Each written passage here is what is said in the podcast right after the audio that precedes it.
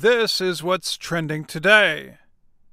Many of the top videos on YouTube Monday came from Ariana Grande's One Love Manchester concert.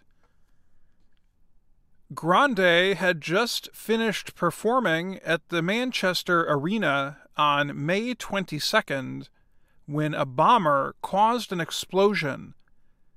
The attack killed at least 22 people and injured over 100 others. British officials identified the attacker as Salman Abedi, a 22 year old British national. Grande returned to Manchester on Sunday for a benefit concert at the Old Trafford Cricket Ground. She and many other singers performed at the show to raise money for victims of the attack.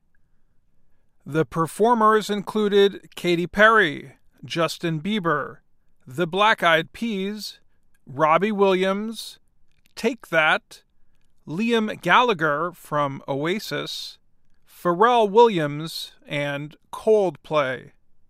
Grande was the host of the show and joined in on songs with other artists such as Miley Cyrus and the Black Eyed Peas. She and the Black Eyed Peas performed the group's hit song, Where is the Love? Grande sang the parts normally sung by Fergie, who did not perform Sunday night.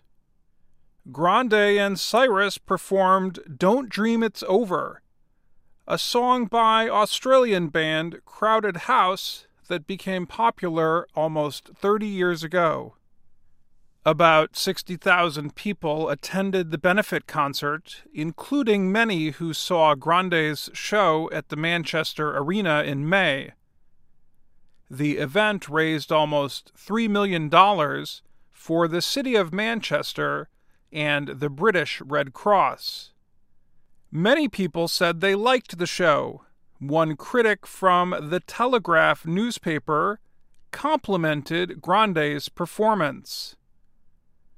Neil McCormick said she has the ability to give up the fancy costumes and cat ears she is known for and let her voice speak for itself.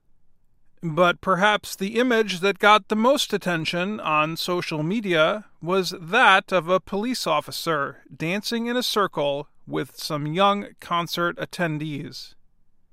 And that's what's trending today. I'm Dan Friedell.